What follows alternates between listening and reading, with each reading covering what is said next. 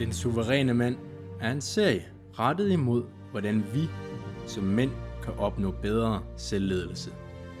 Selvledelse er din evne til at påvirke og guide dig selv imod dine højeste mål, frisætte dit potentiale, styrke din kapacitet som mand og opnå klarhed om dit formål i livet.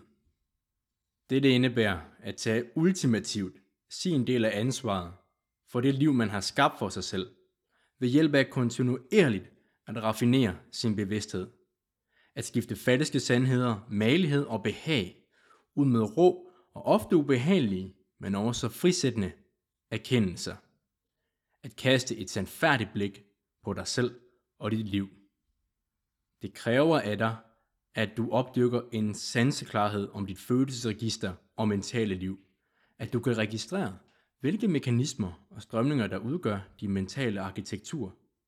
At du kan forvalte dit indre liv, således at du kan få en føling med dit liv, og hvad det egentlig kræver af dig, både i nuet, men også på mellem til lang sigt.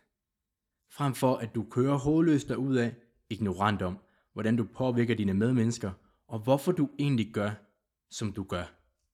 Du skal træne, og du skal træne hårdt, bevidst og systematisk. Ikke kun fysisk, men simpelthen disciplinere din opmærksomhed og dit sanseorgan. Herunder gør dit nervesystem robust og modstandsdygtig. Du er nødt til at opkvalificere dig selv, så du kan leve dine værdier ude i marken af livet. Ikke mere sniksnak. At være en selvledt mand skal trænes i det levede, konkrete liv. Du opnår det ikke ved at snakke om det, læse om det eller fantasere om det. Du skal tage konkret livtag. Ryd op i din egen dårligdom. Giv slip på din barnagtige egocentrisme og rette dig imod at blive en mand med integritet, der bidrager til systemerne omkring ham. Du skal vågne op til, at du er det, du gør, og ikke det, du siger, du vil gøre.